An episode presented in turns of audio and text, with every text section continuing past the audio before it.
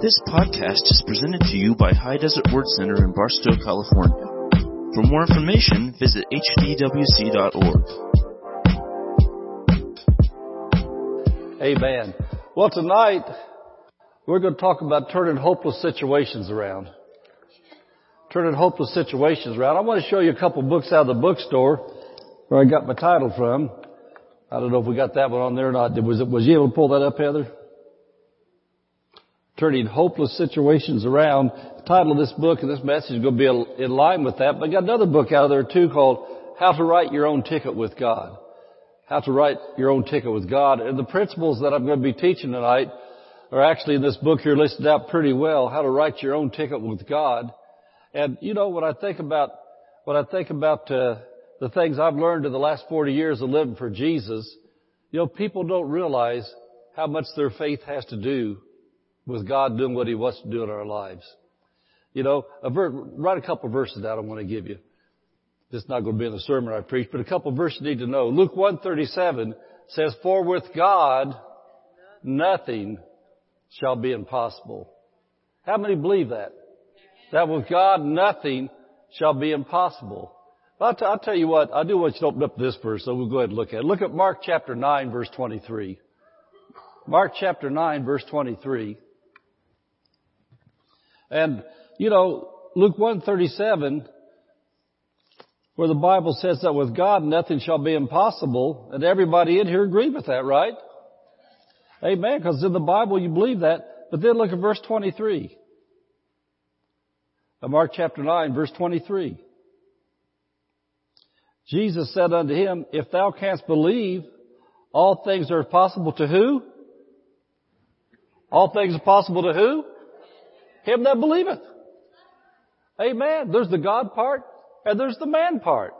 And so, you know, that kind, that kind of puts some responsibility for things we need on our end. God does His part, but then we got our part. There's always the God part, there's the man part to receive from God. And I think about I think about uh, becoming born again, to become a born again Christian. In Romans chapter 10 verse 13 says, whosoever shall call upon the name of the Lord shall be saved. God sent his only begotten son that whosoever believeth in him, whosoever believeth in him, whosoever believeth in him should not perish but have everlasting life. And so it's one thing to agree with your head and say, I believe in God, but it's another thing to believe in your heart and then say, I want God. Amen. And so it says, all things are possible to him that believeth. And that means that whatever it is in life that you may be looking at, God's ready to do something. Then God's waiting on you to do something. It just takes a little bit of faith to grab a hold of God and get miracles in your life. Amen. That's not to say that sometimes God doesn't sovereignly move. Sometimes God just does things because He's God. But most of the time, God expects something out of the human race. Expect us to do something. Mrs. Pastor the other day was reminding me something of our Bible readings last month. We read a lot of Psalms. Did you guys read a lot of Psalms last month with us? Well, she was talking about in one of the Psalms, it talks about that creation cries out and preaches that there is a God. Says the stars preach of His wonder, His glory. The seas tell of His majesty. The trees, everything cries out that we didn't get here by ourselves. God put us here. And then in Romans chapter 1 says the same thing. Creation cries out and preaches that God's real. And so whether a person is a church person or not, God's everywhere all the time speaking, talking, moving on people, letting them know, I'm here, I'm here, I'm here. Talk to me, talk to me, talk to me. Amen. But anyway, tonight we're going to look at turning hopeless situations around like the title of that book is. And I want you then, as we're in the book of Mark, this is where we're going to be looking at tonight. Mark chapter 5. Mark chapter 5. And I'm going to look, this is one of my favorite stories to teach from the Bible. Mark chapter 5, verse 25. Would you there say amen? All right. Mark chapter 5 says that a certain woman which had an issue of blood 12 years, that's called having female troubles. That's sometimes, sometimes ladies go through things the guys don't know about and it's embarrassing It's troublesome. It's uh, irritating. I know because I've, I've got three daughters, a wife, and lots of daughter-in-laws. So I know that sometimes go through things, and it's not it's not pleasant to go through life like that. But said this woman had this female trouble for 12 years. How many know that sometimes problems hang on; they don't leave? For 12 years she had this problems. Says she suffered many things of many physicians, spent all that she had, spent all that she had. The woman was broke.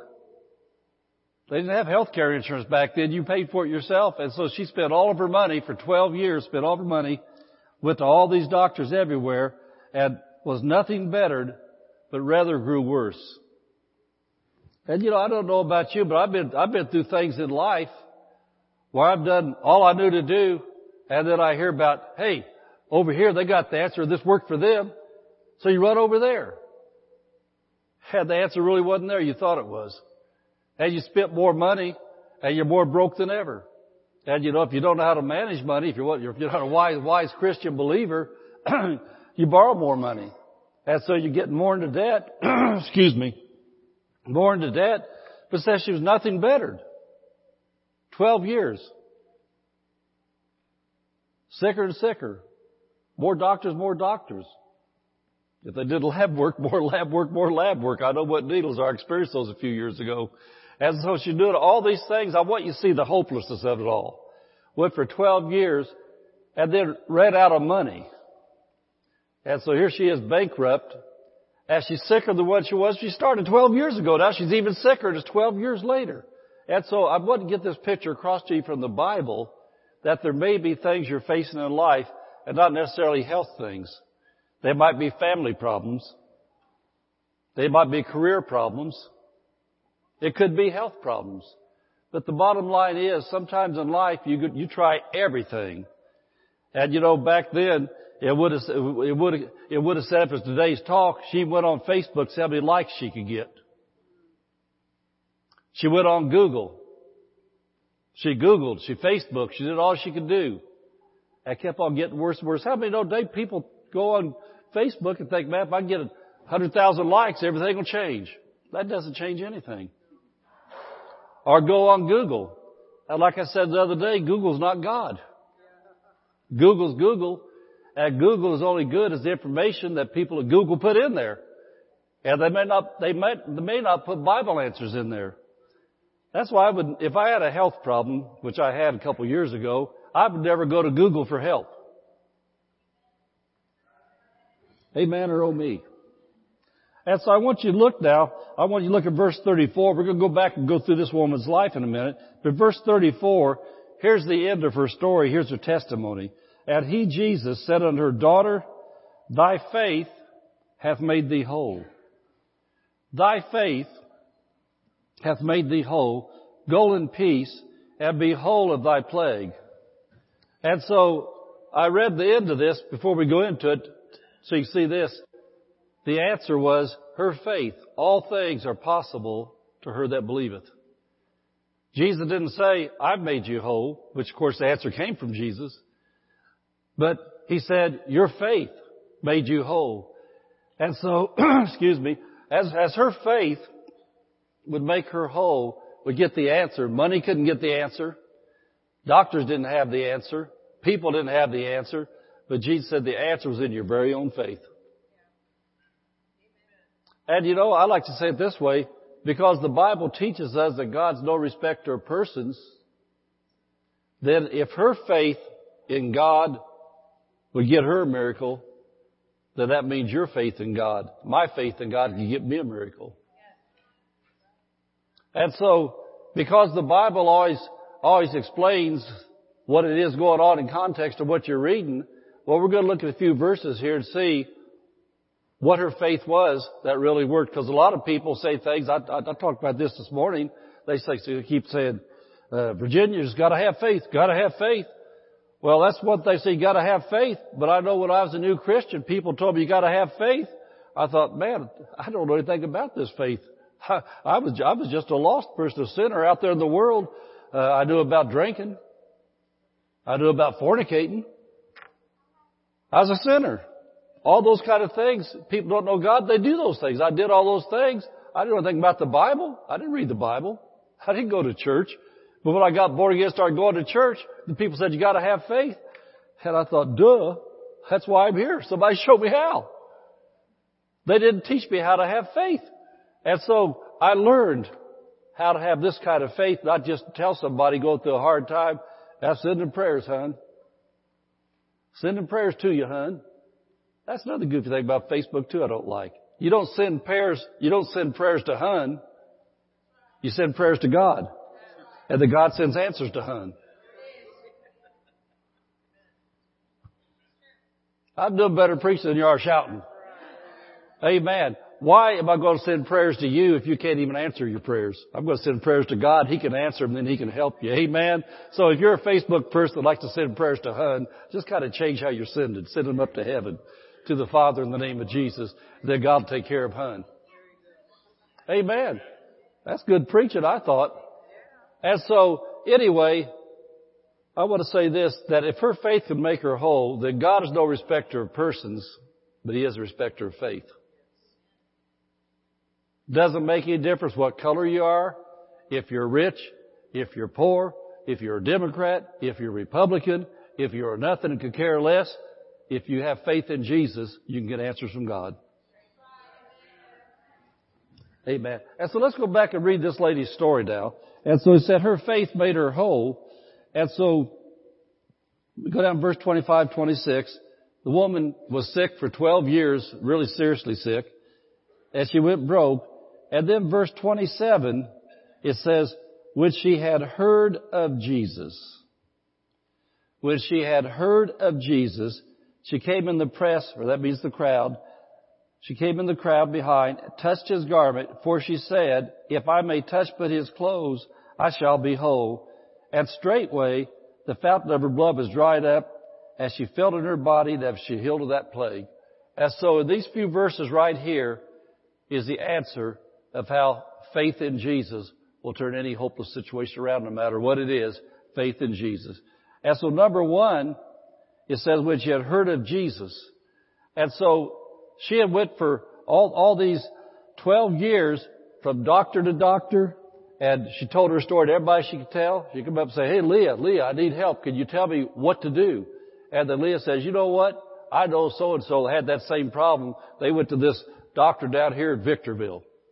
And this doctor at Victorville really helped her. Run to Victorville. And then get down there, left there, more broke, and worse. And then talk somebody else and say, Maxine, Maxine, I've been, I've been running all the, what, what can I do? She said, you know what? I found out about a doctor down in Ontario. Get on down to Ontario. They'll help you. Get to Ontario. Spent more money. Came back worse. Rosalinda, Rosalinda. Hey, you know anything? Then finally, I, Facebook friends, somebody help me. Somebody, somebody message me, help me. What can I do? Well, I'll tell you what, I found this thing on Amazon Prime. They're delivered overnight. It's a pill they use on animals, but I heard people been using it. Well, you know, when people get desperate, they'll do anything. They'll do anything, and it's getting worse and worse and worse and worse. So in other words, she ran to everybody for answer, and finally, it says she heard of Jesus. I want you to look at Romans chapter 10 verse 17 as you hold your place in Mark chapter 5. But look at Romans chapter 10 verse 17.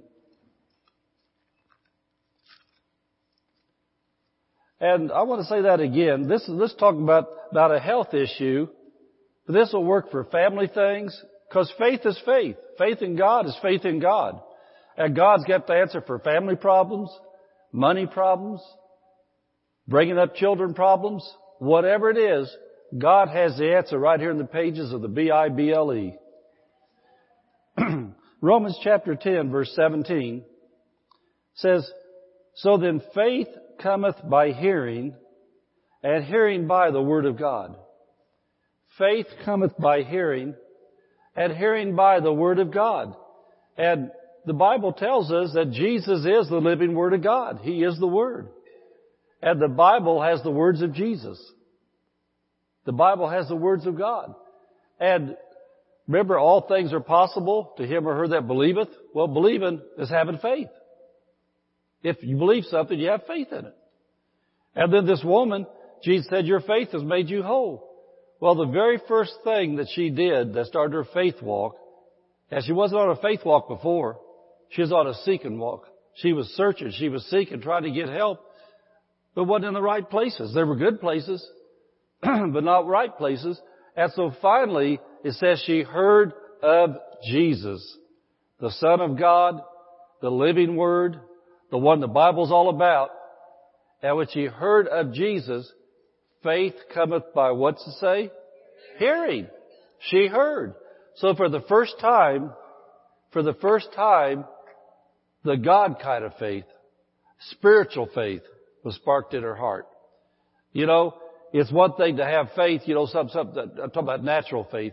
Everybody, saved and unsaved, no matter what religion they are, or whether they believe in God or don't believe in God, everybody has faith in something. And I, you know, just one, one thing I think of, how many here work for a job somewhere and gives you some kind of paycheck? How many have ever on your job went in and maybe, maybe sometimes you had a company or something had a, had a payroll glitch where maybe you missed a paycheck, but you have one coming. Has that ever happened to anybody besides me when I was out there in the work world? Sometimes things happen and your check is delayed.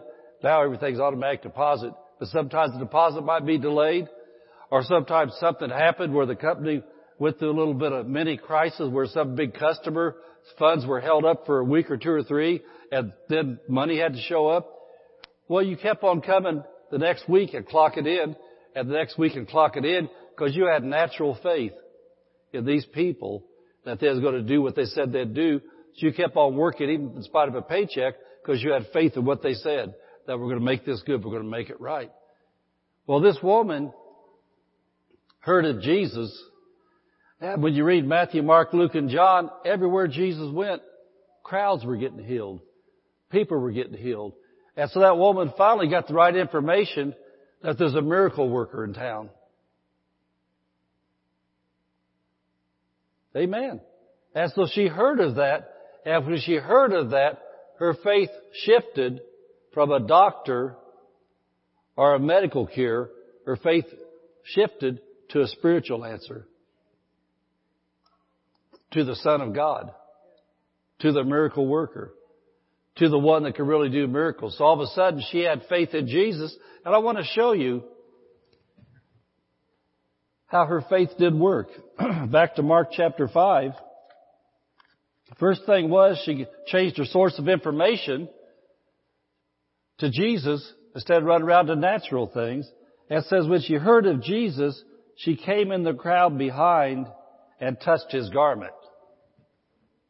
She came in the crowd and touched his garment. If you don't know a little bit about the Bible or Middle East culture, we know more about Middle East culture today than we did when I got saved 40 years ago. So we didn't know anything about everything over the Middle East about how bad they treated women, what outcast women were in society over there. But back in Jesus' days, it was the same Middle East as it is now. They got a different culture. For one thing, for one thing, still even in some Muslim countries, women still can't come out in public without a man. They got to keep their faces covered up. They're not welcome in crowds unless they got a man that stands for them, that she's with him under his covering. And so this woman was not supposed to be in public without a man. She was a woman. So that crowd that was around Jesus and women weren't welcome. That was against the Jewish religion. And then number two, number two, women that had a bleeding problem were the same category as a leper. And when you read about leprosy in the Old Testament, lepers had to stay separate from the people. They were in isolation. And the Old Testament law was, and, and, and the Gospels, Matthew, Mark, Luke, and John are still under the Old Testament because until Jesus died, was raised from the dead, that's still Old Testament things. Then when Jesus came, remember communion, first communion, Lord's Supper, this is the New Testament in my blood. Well, when the New Testament was first celebrated, that's because the blood of Jesus was shed. And so this was still Old Testament. And when you, re- when you read the book of Exodus, Numbers, Leviticus down through there, the people that had leprosy could be stoned to death if they come in contact with other people. So a person that was a leper, if a person was a leper and was in the crowd, that the Jewish law was stone them to death because they're unclean, they can't be here. Well, also the Jewish law teaches that a woman that had a bleeding problem was a category of a leper, and if you knew this woman had female problems and she's in the crowd, they thought that was a disease that would be contagious, they had to stone the woman to death. And so what I want you to see is how faith works. This woman had been running around for 12 years trying to get the answers, and then she found out the answer is this man from Galilee over here. He's at her, all these crowds are gathered around him. He's preaching about God, about healing, about the things of the kingdom of heaven, and I'm a woman, and if I get close to that crowd, somebody recognizes me, and I don't holler unclean because a leper and a woman with that condition had to holler unclean to warn people, don't get around me.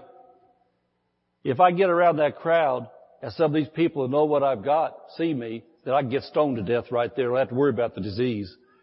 The disease is bad, but getting stoned to death would be worse. That wasn't the answer she wanted. Or at the same time being a woman.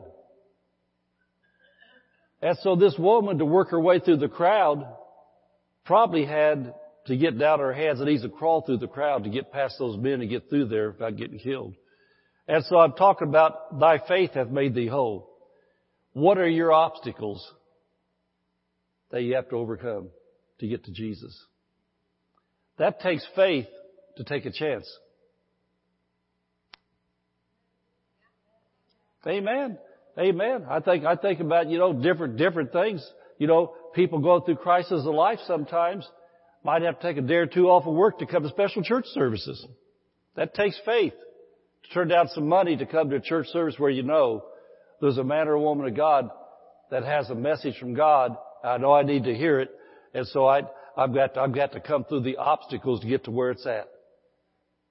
Or it might have to be sometimes might have to be hired a babysitter or something to get to a special seminar you need to go to.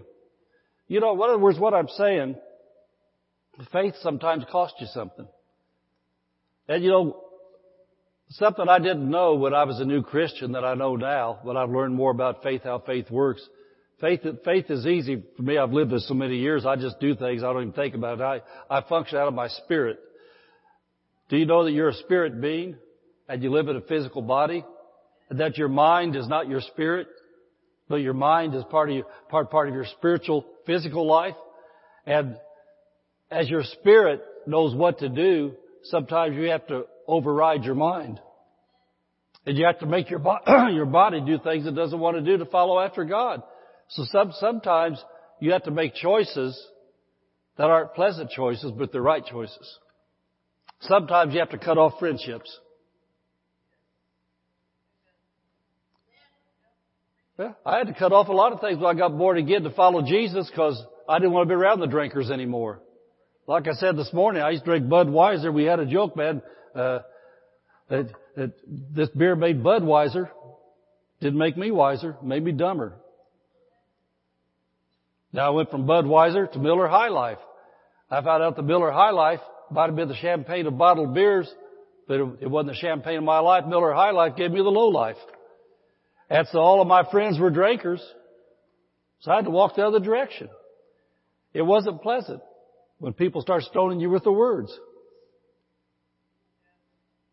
Amen. People start putting down on your friend, your friends that you're buddies with, your family, your relatives. they don't, they don't want to hang around you anymore. They start telling you, goody goody two shoes. Oh, you're too good to be around your friends now, huh? Thought, well, I got new friends now because you guys here are going to pull me back under and I know what that's like. I don't want to go back anymore. And so I'm saying this. Faith in God puts the decision on you. God tells you what to do. And sometimes it's not easy to do. so when you shut things off, when you make decisions, financial decisions sometimes, you start becoming a Christian, you start tithing. You want to write out 10% check to God, give God 10%. Sometimes that's a difficult thing to do because you think, well, all the, all, all the friends they meet down at the bowling alley, and there goes my bowling alley money. Or everybody meets down to such such every, man, we do that, we do this every week. We always meet. And I always spend about $50 there. And sometimes you have to shut off where you're spending money, start sh- money to the kingdom of God. You start heading a different direction. What I'm saying is this. This woman overcome obstacles. She had to make a choice. I'm going to take a chance. I'm going to go through this crowd. I know the answer's there. Whatever it takes, I'm going to get to the answer. And so faith is a decision. How bad do you want the answer?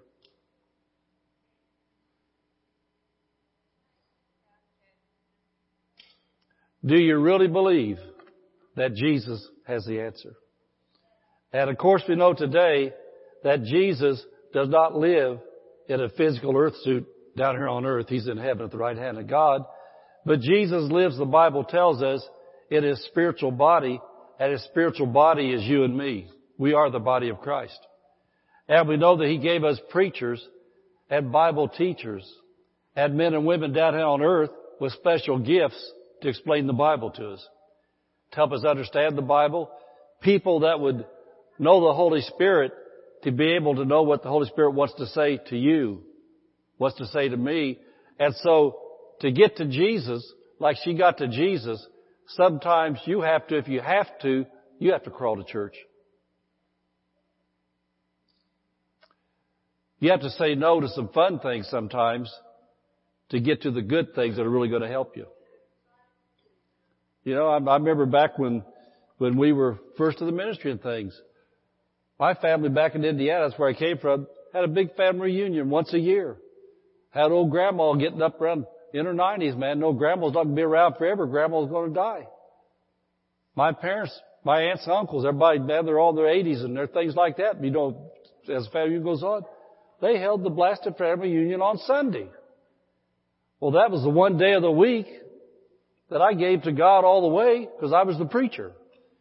And so my whole family started stoning me. Man, your grandma and your mom are not going to be around here forever.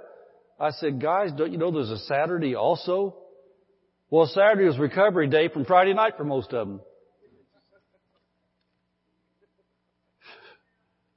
They said Saturday's our day to rest. And I said, well, you guys work Monday through Friday, but my big work day's Sunday. I said, and God's my boss. And I said, I can't tell God I'm going to a family reunion with all the boozers. They're going to leave the church hanging.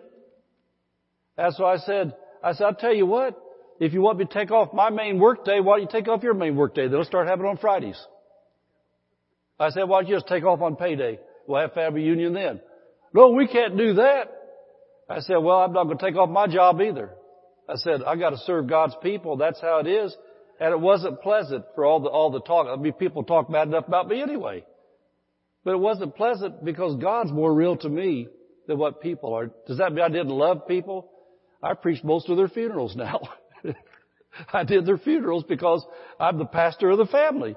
I did all that, but the whole thing was what I'm telling you is this that faith always has to make a decision. Are you a man pleaser? Are you a Jesus pleaser? Man doesn't have the answers. Jesus has the answers. And so this woman did all she knew to do after she found out about Jesus, that he had the answer. Man, she was tired of being sick for 12 years. She didn't like being broke. Because the Bible tells the truth, says she spent all that she had. You know, in modern talk, I call that broke. The woman was broke. Heard of Jesus, so she said, man, that's enough. I've had all I can take of this life. I gotta get to where the answer is. And life is so miserable. If these people kill me, they kill me. But I gotta get to Jesus because life's not worth living anyway unless I get a turnaround. Has anybody here been to a place in life where you thought, man, the only way to get out of this misery would be to go to heaven, but I don't want to go to heaven yet? I've been there before. I've been there before where I, I didn't want to go to heaven right now. Somebody said, you don't want to go to heaven? Yeah, I want to go to heaven, just not today. You know, I got things, I, I got things I need to do and people to help. And so this woman heard of Jesus and then she came to Jesus. And I want, I want you to look at James chapter 1. Hold your place there and look at verse 22. James chapter 1, verse 22. And th- this is going to help you to know how to turn hopeless situations around. And you know, I always like to say it this way. Even if you're not in a hopeless situation right now, I can practically guarantee you that somebody in your realm of influence, if they're not right now, they will be, and you can give them the answer. You can preach this sermon to them what I'm preaching tonight. You can take these books that I showed you from the bookstore, and you can buy those books and study them yourself, and then take them to your friends that need help and show them what to do. How many are on the same page with me believe that Jesus is the answer? I believe that Jesus can do anything that people will let him do. And see, the whole key is all things are possible to him or her that believeth. And so if we believeth that these things are possible, then we got to get these answers to the people that need answers. So then faith to them will cometh by hearing. Hearing the word of God you share with them. So it's always so important to write these verses down. James chapter 1 verse 22 says, But be you doers of the word and not hearers only, deceiving your own selves. How many here are hearers of the word? Are you here tonight? And what are you hearing? Hear the word of God. What did Romans 10, 17 say happens when you hear the word? Faith cometh. So you're hearing the word of God tonight, that means faith is coming. So he says, be doers of the word and not hearers only deceiving your own self. So be doers of the word means you put action with the word. You know, let's just say, for example, you're in a church service like this, and like I was back in, in 1979, 1980, and I knew in my heart I need to get right with God. And so, knowing it in my heart wasn't enough to get me right with God. Romans 10:13 says I got to call upon the name of the Lord. In other words, I got to pray the sinner's prayer. I got to say, Jesus, I need you. Forgive me my sins, Jesus. Come into my heart. I had to do something to be a doer of the word and not a hearer only. There's how many countless millions of people maybe in the world today in America that hear in churches like this are here for Christians like you on the workplace, family members tell them you need Jesus. You need Jesus. You need, you need to get Jesus in your heart. Jesus is the answer. Jesus is God's son for God so loved the world that he gave Easter eggs. No, God so loved the world. We celebrate Easter now, the resurrection, because of what took place. And you want to color up eggs, nothing wrong with that. You want to have jelly beans, nothing wrong with that. But those don't get you to heaven, nor your children to heaven. It's God so loved the world, He gave His only begotten Son.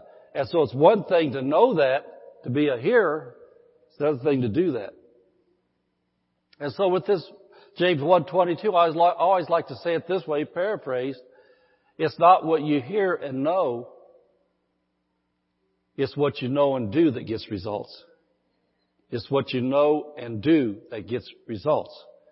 This woman heard of Jesus, and so she did something about it. She came to Jesus. She put some activity with her believing.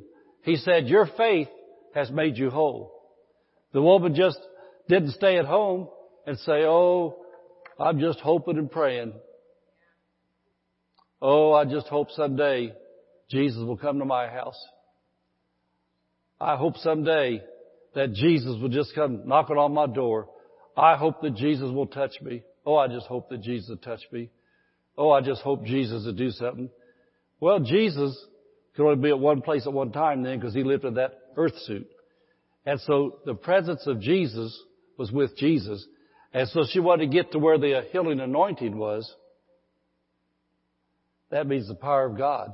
She wanted to get to where the power of God was. She had to put some feet steps with her praying. And so she went to where the power was. And today that'd be equivalent of getting a church that preaches the word. Amen.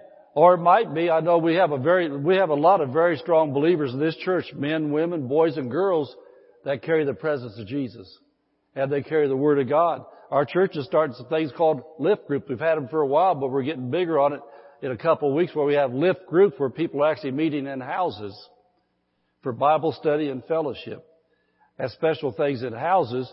And so it might be, it might be that you know somebody that You know, they won't come to church. You get them to a house. Amen. That's the same thing as the woman with the female problems getting the presence of Jesus where Jesus was at then to get the presence of Jesus where he's at today. He's everywhere. But it's especially easy to come into contact with what you need from him if you're around people that know him and walk with him and talk about him and know how to show you the Bible. And so this woman came to Jesus and James 1.22 says, if you don't do what you know to do, then you're in self-deception. And you know, one thing I learned over the years as a Christian, I've seen time and time and time and time again. Of course, I know a lot more now than I knew 40 years ago. 40 years ago, I was a new Christian and I knew nothing. But then I started going to church all the time, reading the Bible, studying the Bible, going to special services, and I learned more and more and more and more over the years.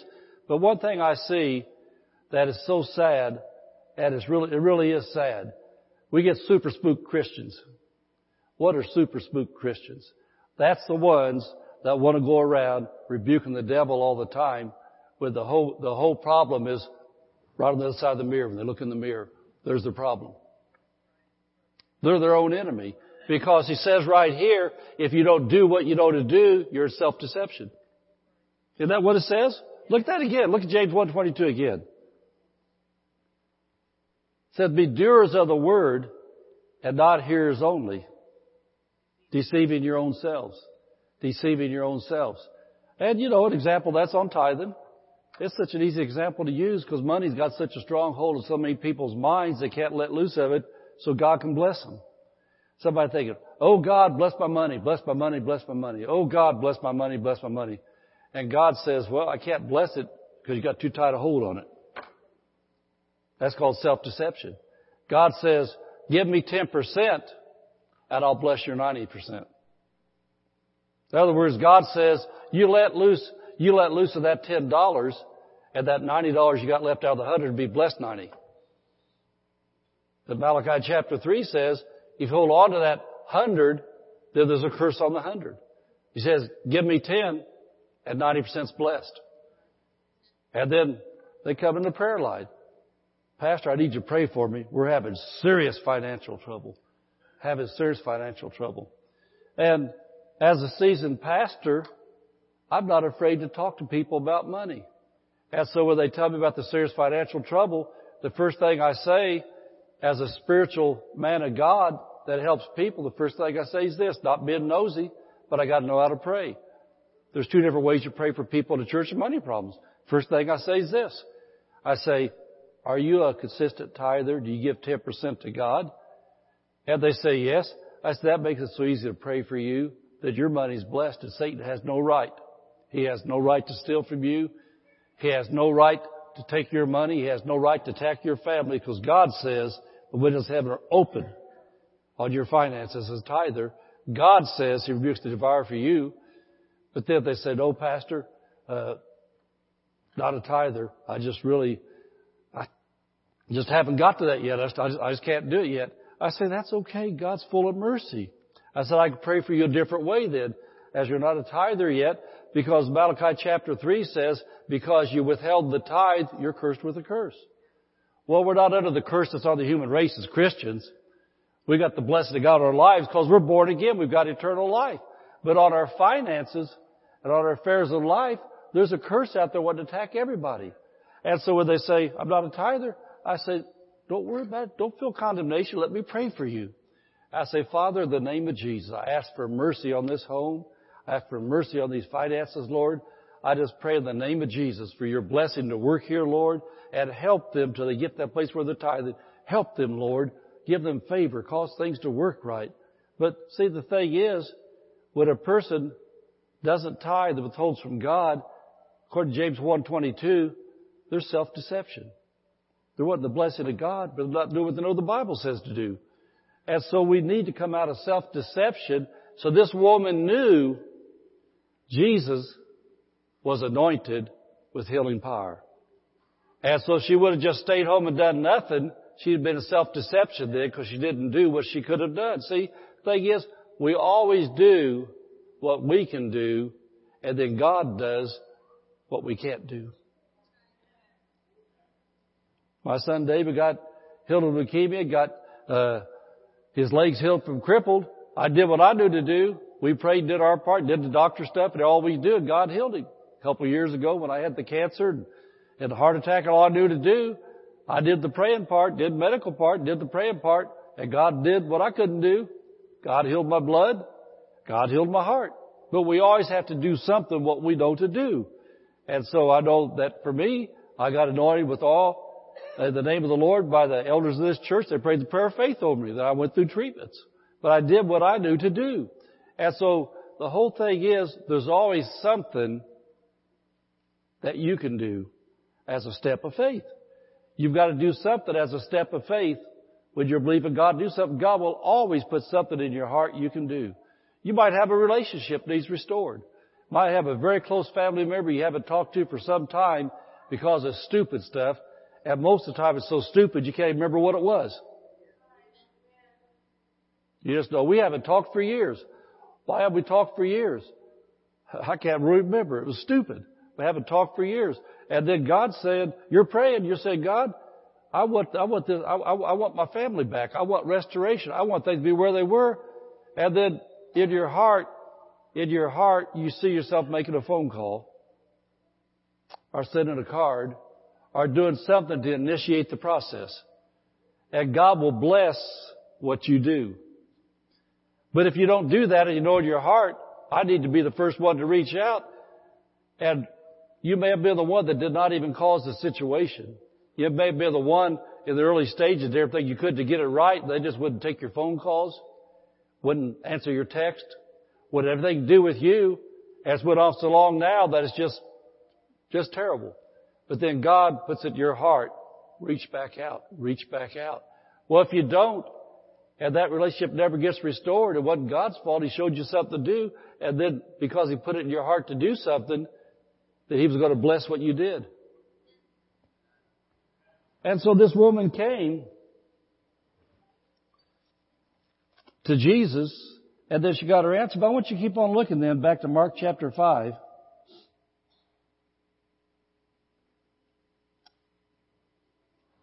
It says, verse 27, she heard, she came, but then verse 28 says, for she said, with her mouth, she expressed her faith. She said, with words out of her mouth, if I may touch but his clothes, I shall be whole. If I may touch but his clothes, I shall be whole. The Amplified Bible says, she said and kept saying. She said and kept saying, when I touch Jesus, I'll be healed. When I touch Jesus, I'll be healed. When I touch Jesus, I'll be healed. Says she kept saying, when I touch Jesus, I'll be healed. Keep it in mind that Jesus said, woman, your faith, your own faith made you whole. Now we're Mark chapter 5, flip over to chapter 11. And I'm showing you how to turn hopeless situations around. There's principles here. Number one, we see you got to get the right information. And you know, that might mean you might have to shut off Google for a while. Might have to shut off Facebook for a while. Might have to shut off social media for a while. You might have to shut off some time stealing activities for a while. There might be some things you do that are good things, but they're not faith producing things. There might be things you do, they're not sin, but they don't produce faith.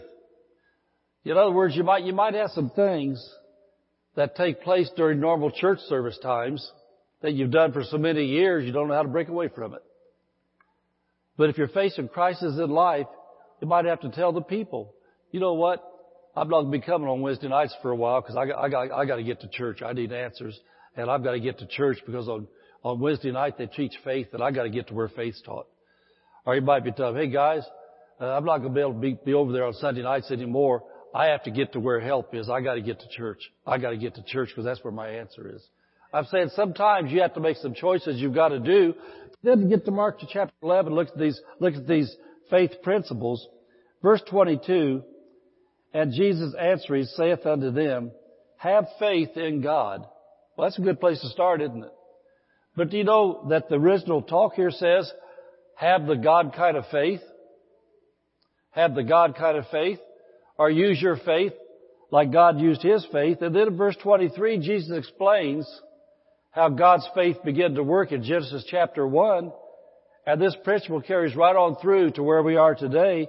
He said, use the God kind of faith. Verse 23 says, Verily I say unto you, that whosoever shall say unto this mountain, and I circle the word say, because Jesus is telling us how to use the faith that God gave us. How many know that God put faith in your heart from the Word of God? You know, I, th- I think about some of the new Christians in here that think and look at your life from where you were a few months ago, or maybe a year ago, or whatever, however, however long you've known Jesus. Think about where you are then, about what you thought faith was if you even thought about it. I didn't think about it as far as a Christian. But as soon as I got born again, I knew I had faith in God in my heart. I knew it. I didn't really know what to do with it or how to, how to get it bigger. Why I'm teaching you about this tonight. But I knew I had it. And so then right here, Jesus is telling how to release your faith. The first thing you do, he says right here, whosoever shall say to this mountain. Now the mountain represents an immovable, impossible obstacle in your way. And I don't know about you, but when you got a three and a half year old son that has leukemia and he's crippled, that's pretty immovable to me it was. Two years ago when I had 70% of my blood had cancer in it, and then a 99% uh, blockage in my main artery of my heart, that was pretty immovable. That was a mountain. But I learned how to move mountains. I've learned how to move mountains. Praise God. I'm jumping and shouting praising God now. Got a big farm thing we're working out there. Getting ready to go to Peru and preach at a big conference down in Peru. I don't have 70% blood cancer anymore. I don't have a 99% blockage anymore. I got healthy blood. I got a healthy heart. And my faith hath made me whole. Because I learned off this woman's story how her faith made her whole. And so my faith has made me whole. And your faith doing these things will make you whole and give you the answer. So he says, whosoever shall say, shall say unto this mountain, this impossible problem, be thou removed. That's pretty positive, isn't it? Tell them what to do. Didn't say, oh, this is so impossible. Oh, this is so impossible. Oh, this, this is just so impossible. This is so hard. No, Jesus said the faith of God says be removed. And be thou cast into the sea and shall not doubt in his heart, shall not doubt in his heart, shall not doubt in his heart. I think if there's one thing, if I get this one thought through to the Christians that are here tonight, it'll change your life forever, where your faith will never fail again. There's a difference between your heart and your dumb head. Do you think when I had a three and a half year old son that was crippled, had leukemia, and had all those needles stuck in him, all those gauges around him, and all those things there, you think my head wasn't doubting? You think every time those doctors told me what the odds were, that my head wasn't saying, but in my heart, where Jesus lived, my heart said, no, with God nothing's impossible. My heart said, no, Jesus is the answer. My heart said, no, Jesus is going to do that. And so it says, whosoever shall say and shall not doubt in his heart. When I went through very serious financial problems in life, you think my head didn't shout every time the bank talked to me? Every time I saw that negative balance and saw those bills coming, my head was hit with doubt, but Jesus shall not doubt in his heart. I just have to close my eyes look to my heart, look to Jesus, and say, Jesus, like King David said in Psalms 119 verse 11, Thy word have I hid in mine heart, that I might not sin against Thee. And so the word was in my heart, and so I did what Jesus said this verse right here, said, shall not doubt in his heart, but shall believe, that's called faith, shall believe that those things which he saith, shall believe that those things which he saith, shall believe that those things which he saith, not those things which he th- those things which he thinketh, not those things which he hopeth, not those things that, that he wanteth, but those things which he saith. Those which he saith shall come to pass. He shall have whatsoever he saith. He shall have whatsoever he saith. Well, I doubt if God will ever do that for me. He shall have whatsoever he saith. Well, the doctor said that here's what the percentages are.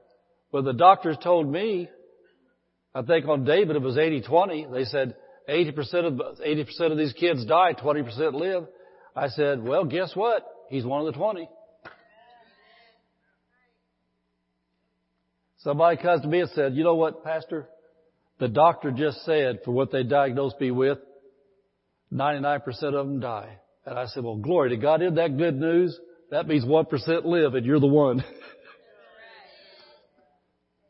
Why don't Christians get more answers to their faith? Because they don't grab a hold of the very faith principles that Jesus told us makes it work. That woman, Jesus said, thy faith has made you whole. That woman said, that woman said, when I touch his garment, I shall be whole. And Jesus said, well, good news. You're cooperating with me because you said you'll be whole when you touch the garment. You'll have whatsoever you saith. You know, I just, I just want to challenge you right now for what you're looking at in life. I want you to stop and think about whatever it is in your life you're looking at that looks impossible. What are you saying about it? Are you saying, that's a big mountain? Or are you saying, that's a big God bigger than the mountain? You know, I think about David and Goliath. I always think about David and Goliath. The different perspectives of how different Christians look at things. Think about this, what I'm going to say. Don't go to sleep on me now. Don't clock out. Don't clock out yet. We're not off the clock yet. Think about David and Goliath. When you read the story of David and Goliath, it says that every day Goliath, great big giant, however tall he was, nine foot tall or something, nine and a half foot tall, great big giant of a man, a mountain, a mountain on feet. The armor he wore weighed more than most of the soldiers weighed on the Israel army. He come out there every day, as like the three pigs, would a huff and puff and blow your house down. Come out every day and threaten them. And David was about a 16 year old boy that all his job was was bring bring, bring lunch out to the army, to his brothers in the army. Brought it out every day. Every day that John came out there, said, I'm going to kill you. And every day, the soldiers all run. Israel soldiers run. The Jews ran. They ran and hid. Because they saw that great big giant. Well, David was the shepherd boy that wrote so many psalms sitting out there taking care of the sheep. And so David sat out there at night, he'd look at the stars. He'd look around everything around there, he talked to God. And God talked to him. And so David came out there then, and David said, me and God's taking that giant down. What was the difference? Israel, now listen to this, this may identify where you're at right now. Listen real close. Israel saw a great big giant and a little bitty God. David saw a great big God a little bitty giant compared to God. Your problem you're facing right now in life, or maybe people you want to help in life, got to change the perspective of what you're seeing. How big is your God? Is he bigger than the cancer? Is he bigger than the family dispute? Is he bigger than the financial loss? Is he bigger than the bill? Jesus is the answer for everything. And so one more time, look at this. I want you to notice the value of words. Verse 23, I say unto you, whosoever shall say, there's the saying, unto this mountain, be thou removed, be thou cast to sea, shall not doubt his heart, but shall believe. There's the believing. So there's talking about it one time, believing one time, those things which he saith, there's twice talking about it, shall come to pass, he shall whatsoever he saith, three times talking about it. So Jesus told a man of God one time that I highly respect, he said, you gotta teach the people, be talking three times more than you're believing. Your believing is so important. It's easy to do the believing part, but then the saying part. You gotta be three times more talking about it than you are believing about it. You're believing it, you gotta start talking. And the more you're talking, you're shutting the head off. Your words are out there so God can move.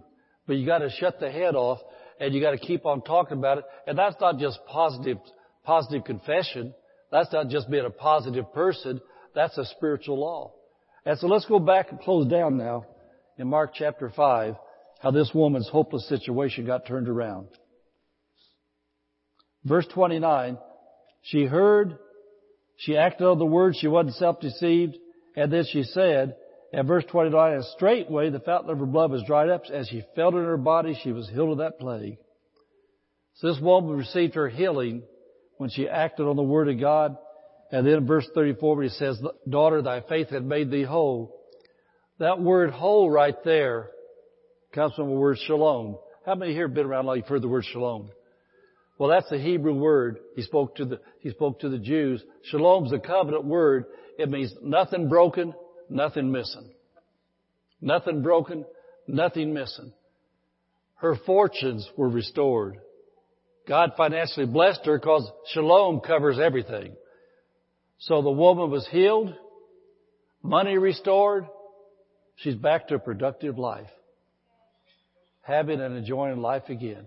And so I want to tell you, for wherever you are in life right now, no matter what it looks like, your faith in God will turn your hopeless situation around.